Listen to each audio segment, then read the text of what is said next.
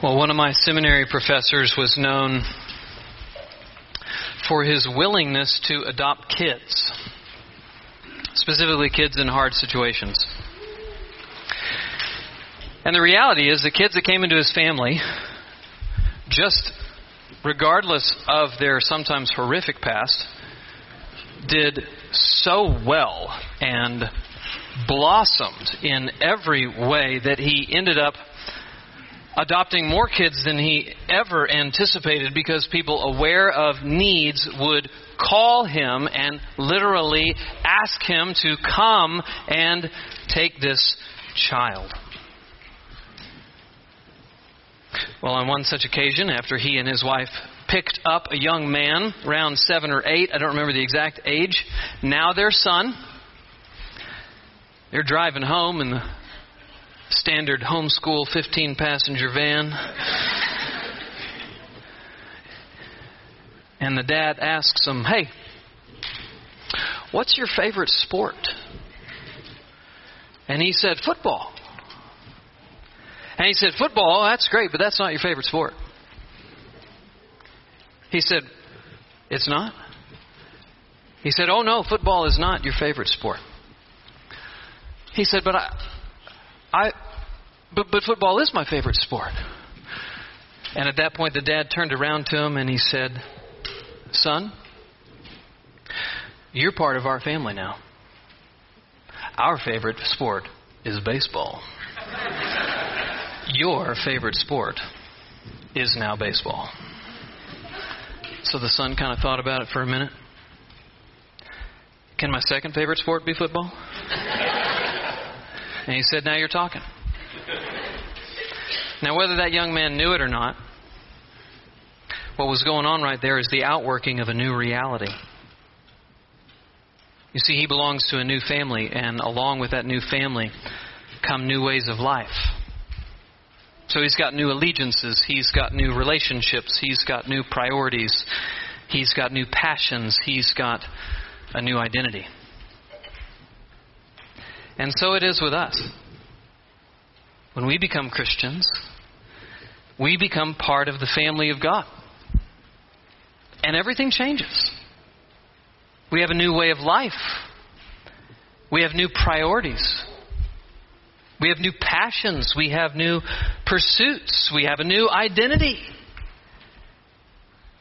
And why I'm talking about this is because we're at a massive shift in Paul's letter to the Ephesians.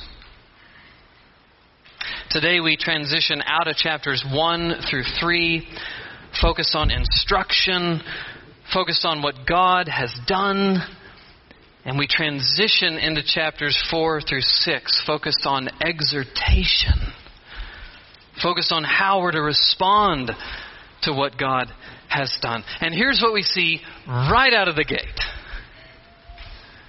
If Jesus were in the van this morning and he were to ask any one of us, son, daughter, what is it that you are eager to do when we get home? You might answer a lot of different ways. Maybe I'm eager to pursue excellence at work. Maybe I'm eager for good food. I'm a foodie. Maybe I'm eager to get outside and enjoy the Vermont summer. And to all of that, Jesus would lean over and he would say, That is great, but that is not what you are eager to do, son. And as you look at him quizzically, he would say, Son, daughter, what you are eager to do is maintain the unity of the Spirit in the bond of peace. Now, let me ask you a question. Are you eager to maintain the unity of the Spirit in the bond of peace? Does that desire resonate with you? Is that desire in the background as you interact with your brothers and sisters? Is that desire a governor on your lips and a motivator deep down in your heart? This morning, I want to persuade you that this is something you must desire and pursue, and I want to show you how to do it and the basis for it. So let's jump in. We're going to turn to Ephesians chapter 4, and we're going to read verses 1 through 6. Ephesians chapter 4, verses 1 through 6. I, therefore, a prisoner of the Lord, urge you to walk in a manner worthy of the calling to which you have been called, with all humility and gentleness, with patience, bearing with one another in love, eager to maintain the unity of the Spirit in the bond of peace. There is one body and one Spirit. Just as you were called to the one hope that belongs to your call, one Lord, one faith, one baptism, one God and Father of us all, who is over all and through all and in all. Three movements of our text this morning. First, the gospel compels us to live in a certain way. Second, one of our highest priorities is to be eager to maintain unity in the church. And then third, the basis of our unity is God Himself. If you just have your Bibles open, if you have the bulletin open, that'll help you follow along. We're just going to look at each one. Let's look at the first. Verse 1 starts differently than how Paul's written so far. I, therefore, a prisoner of the Lord, urge you to walk in a manner worthy of the calling to which you have been called. Now, do you know what's so different about this sentence than anything we've seen so far? It's a call to do something. I urge you, walk in a manner worthy. That's a that's a call to action. The only thing Paul has commanded so far in Ephesians, I don't know if you've noticed this, the only thing that he's commanded us to do so far in Ephesians is to remember. Remember our lost state before Christ. A command to remember is one thing. I get that. A command to walk is another. Do you get that? One is a reflection, one is a soaking in something, the other is an action, the other is a doing of something.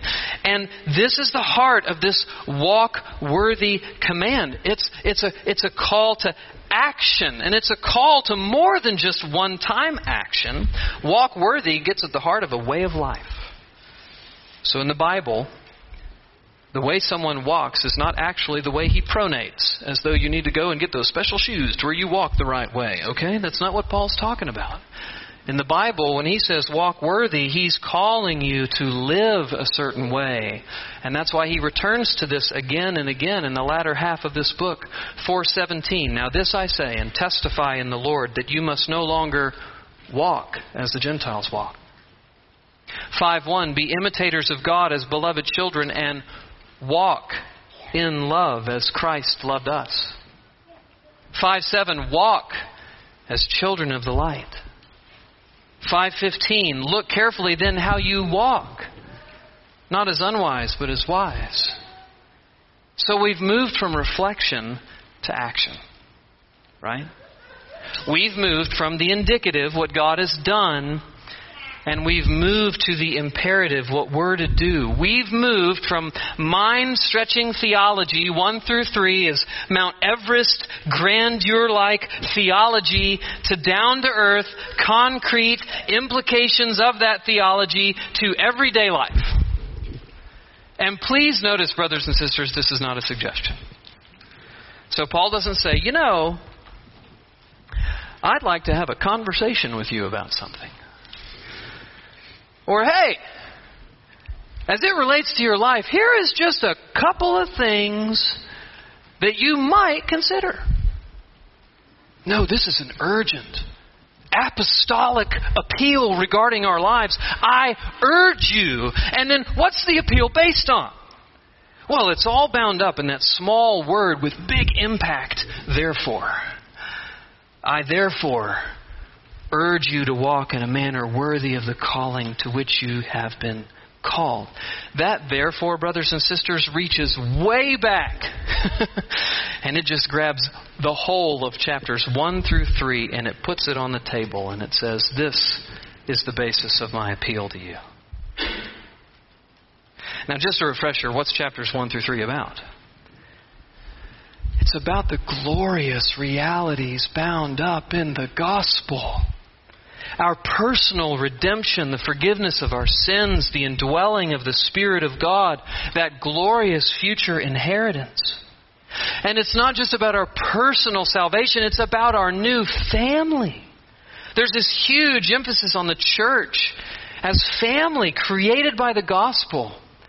Jesus brings everybody together, regardless of their background, their education, or, or the color of their skin, or regardless of whether they're right or left politically. He, he brings us all into His family and He sets us all on the same footing and He calls us His church. And He says, through you, through my family, I'm going to declare my glory not only to the unbelieving world, but even to the cosmic powers of darkness. The way you live underneath my authority is going to proclaim to a very divided world that I am a united God, and it's going to proclaim it. Oh, Paul says, I have been showing you what glorious things God has done in the gospel, and now I need to show you how this has massive implications for your life. God in His grace has called you, and now you have got to live worthy of that call. And the clanging of Paul's chains reminds us that he is not a do as I say, but not as I do type of guy. You guys know about guys in sports that can't, like, make it? You know, what do they do? They coach. or what do I do when I'm with my kids and I act in a way inconsistent than what I speak? I just say, do as I say, not as I do. Right? Well, that's not Paul. Ringing out just as loud as his exhortation is the rattling of his chains. I, therefore, a prisoner of the Lord, urge you to walk worthy. Remember why Paul was in chains. Paul was in chains because the gospel taught him that his life is not his own. The gospel taught him that he was bought with a price. The gospel taught him that the precious blood of Christ is what bought his forgiveness. And so Paul's loyalty and Paul's obedience is to Jesus above everything else, no matter the cost. That's why he's in prison. Because he counted the cost and he said, Jesus is worth it no matter what. And whether or not it lands us in prison, the point remains. The gospel has massive implications for our lives. The gospel compels us to live a certain way.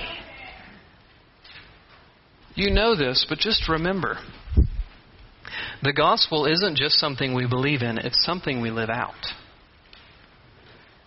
So, what does that look like? Well, it's given substance in verses 2 through 3. Just look at those with me again. With all humility and gentleness, with patience, bearing with one another in love eager to maintain the unity of the Spirit and the bond of peace. There it is. The eagerness that God wants us to be about. What are we eager for? Unity in the church. Unity in the family of God. That family of different people created by His blood. Unity, that's what we're eager for. Now, how do we go about it? Well, through the virtues listed here through humility. The single greatest threat to unity is pride. And the single greatest asset for unity is humility. And I think the single greatest example of humility is Jesus. Let me just read for you Philippians chapter 2. I think Philippians chapter 2 just kind of helps us get a hold on unity better. You don't have to turn there. I'm just going to tease out a couple of things from Philippians 2 1 and following. Paul says this there. He says, If there's any encouragement in Christ, any comfort from love, any participation in the Spirit, any affection and sympathy, and his argument is basically, yeah, there is those things. Of course there are those things. Of course there's comfort and, and all of that. He says, So if there is these things, which there is, number two, complete my joy by being of the same mind, having the same love, being in full accord, and of one mind. So notice Paul's talking about unity here too. And then he says, Do nothing from selfish ambition or conceit, but in humility count others more significant than yourselves. Let each of you look not only to his own interest, but also to the interest of others.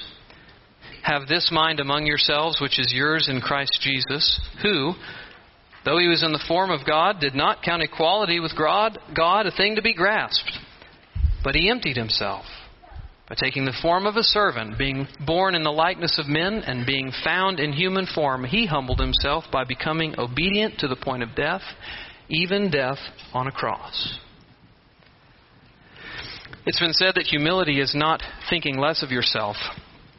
It's, it's thinking of yourself less. Have you ever heard that? Humility is not thinking less of yourself. Humility is thinking of yourself less. That's not entirely expansive, of course not, but that's not a bad way to think about it, brothers and sisters. Jesus is our example, right? And and he is our example and, and, and how did he manifest our humility? Well, by focusing himself on the well being of others. Jesus was not priority number one in his mind. Do you realize that? Priority number one for Jesus was the spiritual well being of others. So, why did Jesus leave the glories of heaven for the grime of the cattle stall? Because he wasn't focused on himself, but on the interests of others. So, why did Jesus humble himself to the point of death on a cross? Because he wasn't focused on himself, but on the interests of others. This then forms the basis of Paul's appeal in humility count others more significant than yourselves. Let each one of you look not only to his own interests, but to the interests of others. So you see, humility is an orientation away from self and it's towards others. So humility isn't focused on my rights, my privileges, the honor and respect I'm due. In the context of relationships in the church, humility is thinking more about others than about yourself. Can't you see immediately how this would be so helpful in unity? Humility says, I want to reach out to my brothers and sisters. Not, why haven't my brothers and sisters reached out to me? Humility says, I want to find out what my brothers and sisters think about this. Not, I want to tell my brothers and sisters what I think about this.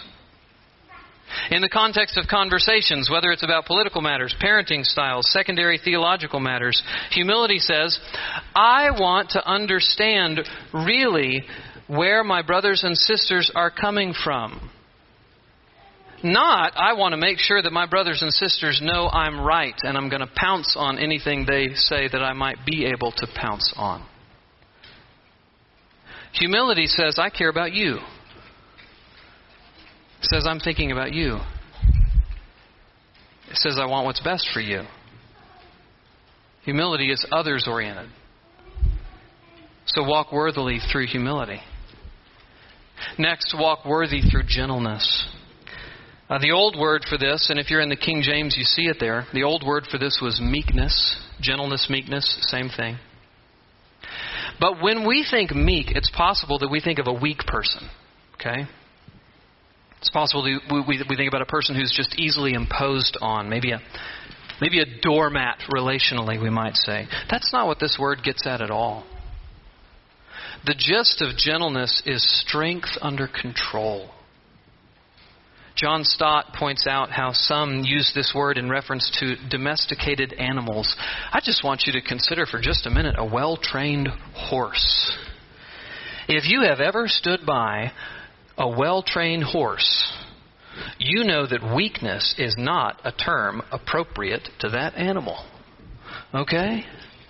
That animal has incredible strength, when those muscles twitch, is it not amazing and powerful? Yet when that animal is well trained, it is extremely gentle. Its power is under control. It's got a tempered spirit. It's not running free. It's not out of control. So it's under control. So this term doesn't imply weakness, it implies self control and a tempered spirit.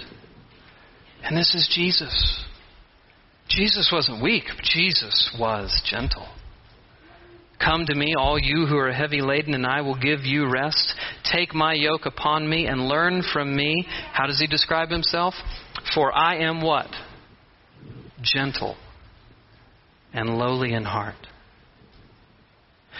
So here's the import for us here gentleness is a self controlled spirit on our part that isn't reactionary. Gentleness doesn't blow up at people when they say or do something wrong.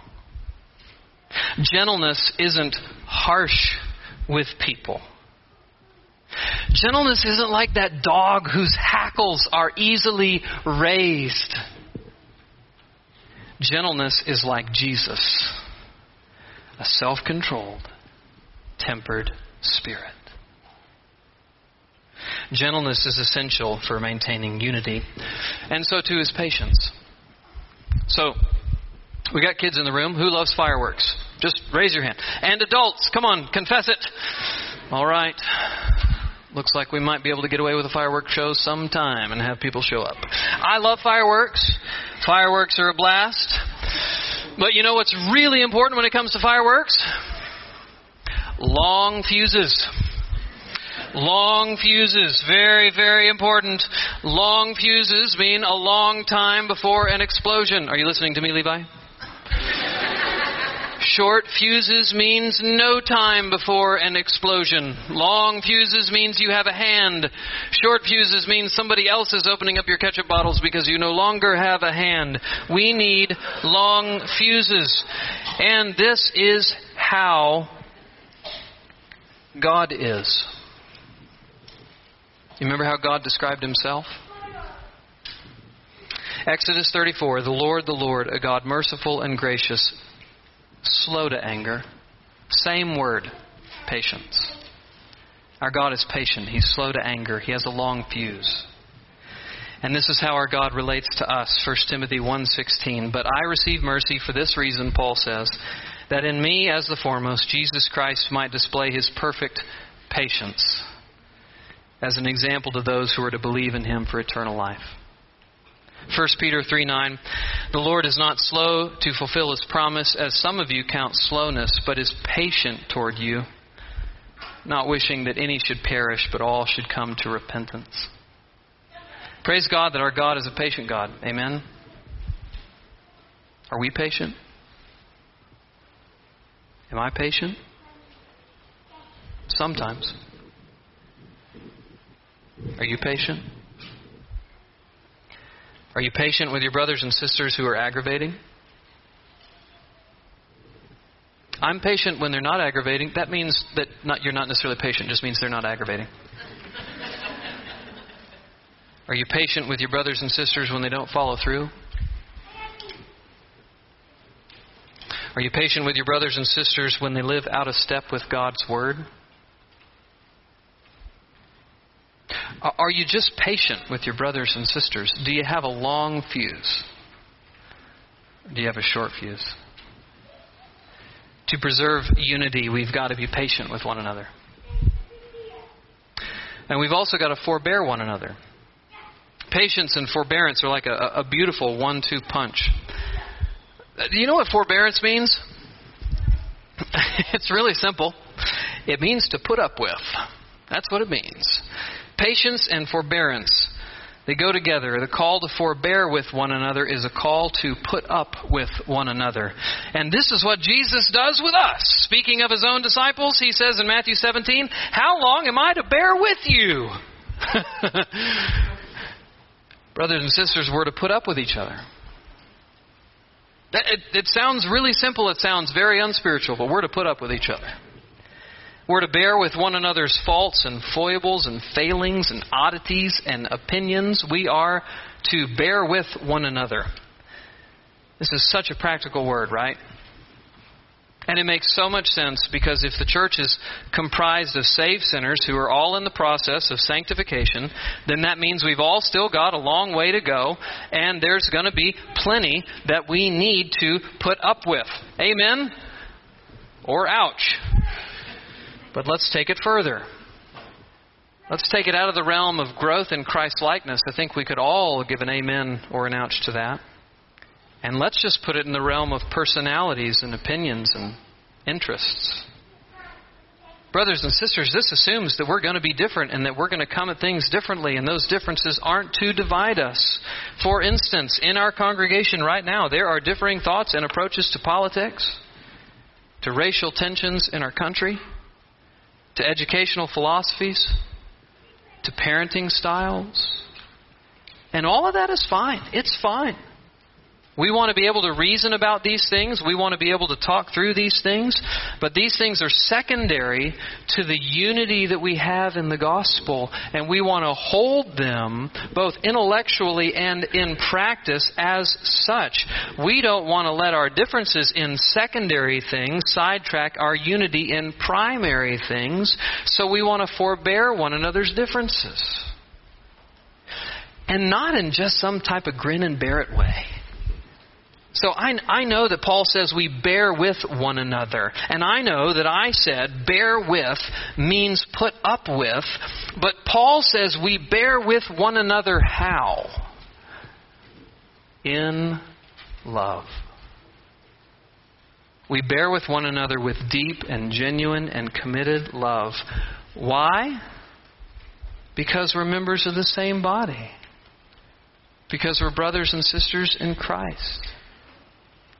Because above all, above our personality, above our professions, above our interests, above our stages in life, above all, we're brothers and sisters in Christ and we're members of the same body. Therefore, we have a fundamental unity, we have a fundamental bond that is above and beyond all of that stuff. And that's why Paul says, notice, that we aren't eager to create unity. We are simply eager to maintain unity. We don't create our unity. We have been given our unity by virtue of our common conversion to our common Savior, Jesus Christ. We have been given unity by virtue of the fact that no matter who we are or where we've come from or what we have done, we have been adopted by the same Father and brought into the same family. That's Ephesians chapter 3 which is why Paul ends the way he does. There is one body and one spirit, just as you are called to the one hope that belongs to your call. One Lord, one faith, one baptism, one God and Father of all, who is over all and through all and in all. Anybody notice how many times the word yet one was used there? Seven times. You think Paul's trying to drive home a point about unity? I do. There's something a bit more subtle that's equally powerful and true. The Trinity is here. There is one body and one Spirit. That's the Holy Spirit. The Holy Spirit creates the one body of Christ. There is one Lord, one faith, one baptism. One Lord in context is certainly the Lord Jesus Christ, in whom we place our faith and into whose name we're baptized. And there is one God and Father of all who is over all and through all and in all. The part of the motivation for our ministry or for our unity rather is the Trinity, God himself. Now two things I don't want you to miss here. Number 1, the Trinity is the best example possible of unity within diversity. The Trinity is the best example possible of unity within diversity. Three persons of the Godhead Father, Son, Spirit. Different persons, yet one God. And different roles as we look throughout the course of redemptive history. The Father plans, the Son accomplishes, the Spirit sent out to seal. But they're all accomplishing one great end, aren't they? Bringing the many into the one great body of Christ, the church. God Himself is the basis for unity amidst diversity. That's number one. And number two, unity is not unity at all costs. So the unity we're called to is not unity for unity's sake. The unity we have first is theological. Notice how decisive the Bible is about the exclusiveness of Christianity. There is one body created by one Spirit, And only those who have confessed the name of the one Lord Jesus Christ are part of this body, the church. What am I saying? I'm saying that unity is never at the expense of the truth. We are unified in the truth, and the truth is the gospel.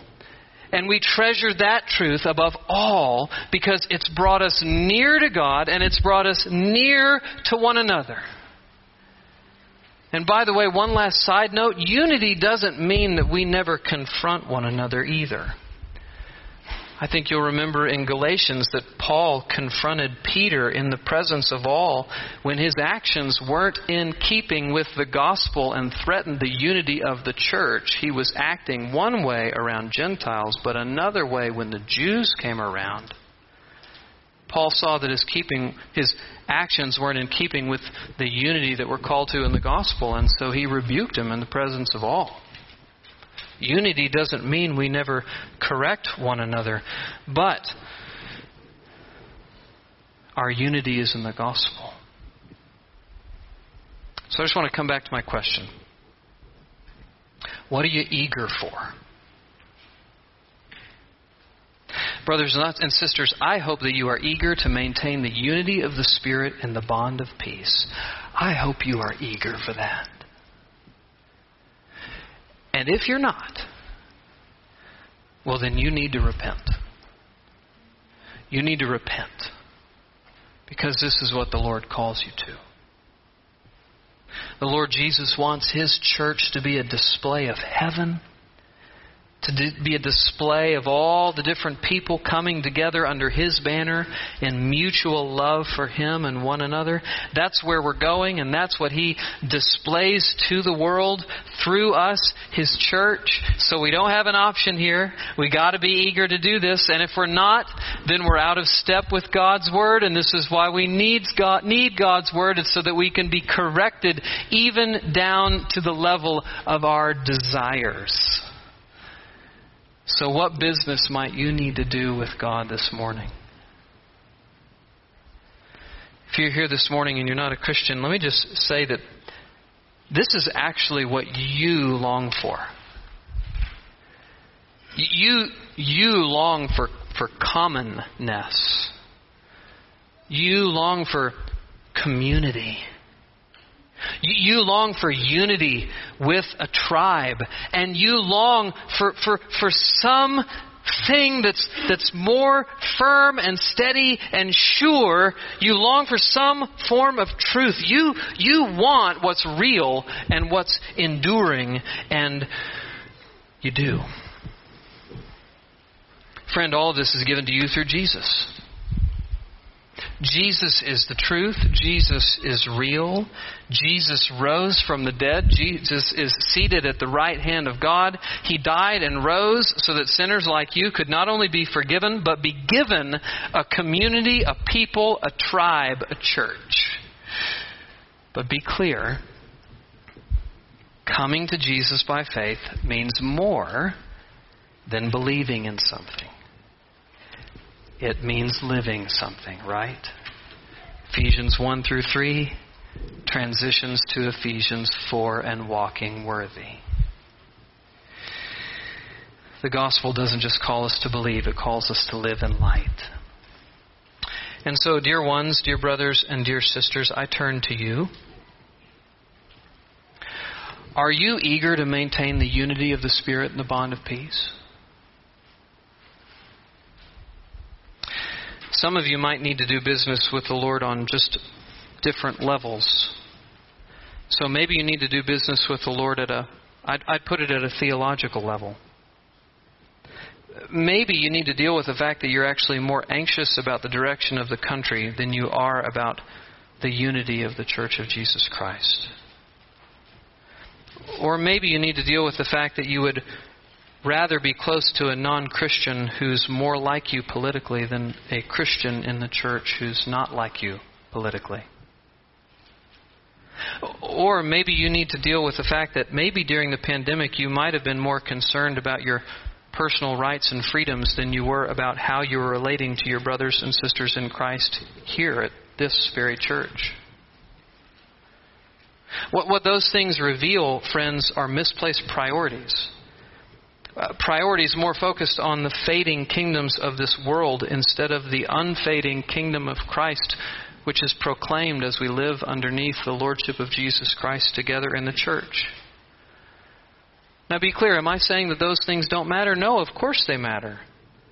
But what Christ is doing in His church matters a whole heck of a lot more. And we should care about that a whole heck of a lot more. The best thing some of you could do right now for your own soul and for the life of the church is to turn off the news, get off social media, open your Bible, and then go call your brother or sister in Christ and get a cup of coffee. Let me repeat that. The best thing some of you could do right now for your own soul and for the life of the church is to turn off the news, get off social media, open your Bible, and then call your brother and sister in Christ and go get a cup of coffee.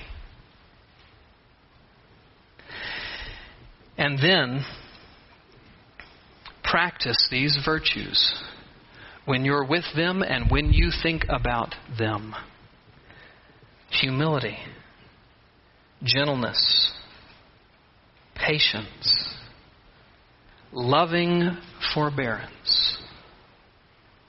You know, if, if, if, those things are top of mind for us, brothers and sisters, the, the unity that we have here at Redeeming Grace Church is, it's just going to flourish. And I thank God that overall, I believe we are a unified church. I think we've come through the pandemic in flying colors overall. And I'm so proud of you and thankful for you, not in some human sense, but in, in, in, every right and godly way. I feel like Paul longing for his churches and burdened for his churches. I've been burdened for you, and I think you've done pretty well. And I'm glad. And I just want us to continue in these things. And I know what's necessary to continue in these things is to give ourselves to these virtues humility. Do you think more about the well being of others than you do yourself? Gentleness. Do you have a self controlled and tempered spirit? Strength under control. Patience. Do you have a long fuse? And loving forbearance because we're all different, but all saved by the blood of the Lamb and reconciled together. Are you clear that secondary matters should be secondary matters? And in the primary things, we're fundamentally unified. I think you are. Want you to keep moving in that direction. Do you know how a rock wall is built? A rock wall is built stone by stone, stone by stone, stone by stone. I'm an incredible engineer. and that's kind of how unity is either built or torn down, is stone by stone, interaction by interaction, conversation by conversation, phone call by phone call, text by text, email by email, thought by thought. In how we live and breathe and relate to one another, if we are thinking about humility, gentleness, patience, and loving forbearance, it will be like fortifying the wall of humility such that the flaming arts, darts of the wicked one will have no sway here. But if we don't, then it will be like opening ourselves up to the barrage of the world and the flesh and the devil, such that our unity could give way. Let's give ourselves to these things, brothers and sisters. Let's love Jesus Christ above everything and make sure that our allegiance is to Him above all, and then let's practice humility, gentleness, patience, and loving forbearance. Pray with me. Father in heaven, we are a people redeemed by the blood of the Lamb and we love to proclaim it. May we proclaim it, Father, with our lips and our lives, and may the way in which we relate to one another be a testimony to the world and to the cosmic powers of darkness that Jesus is King. that Jesus is reigning over his church and that the kingdom is coming for your glory, for our good. We ask it in Jesus' name. Amen.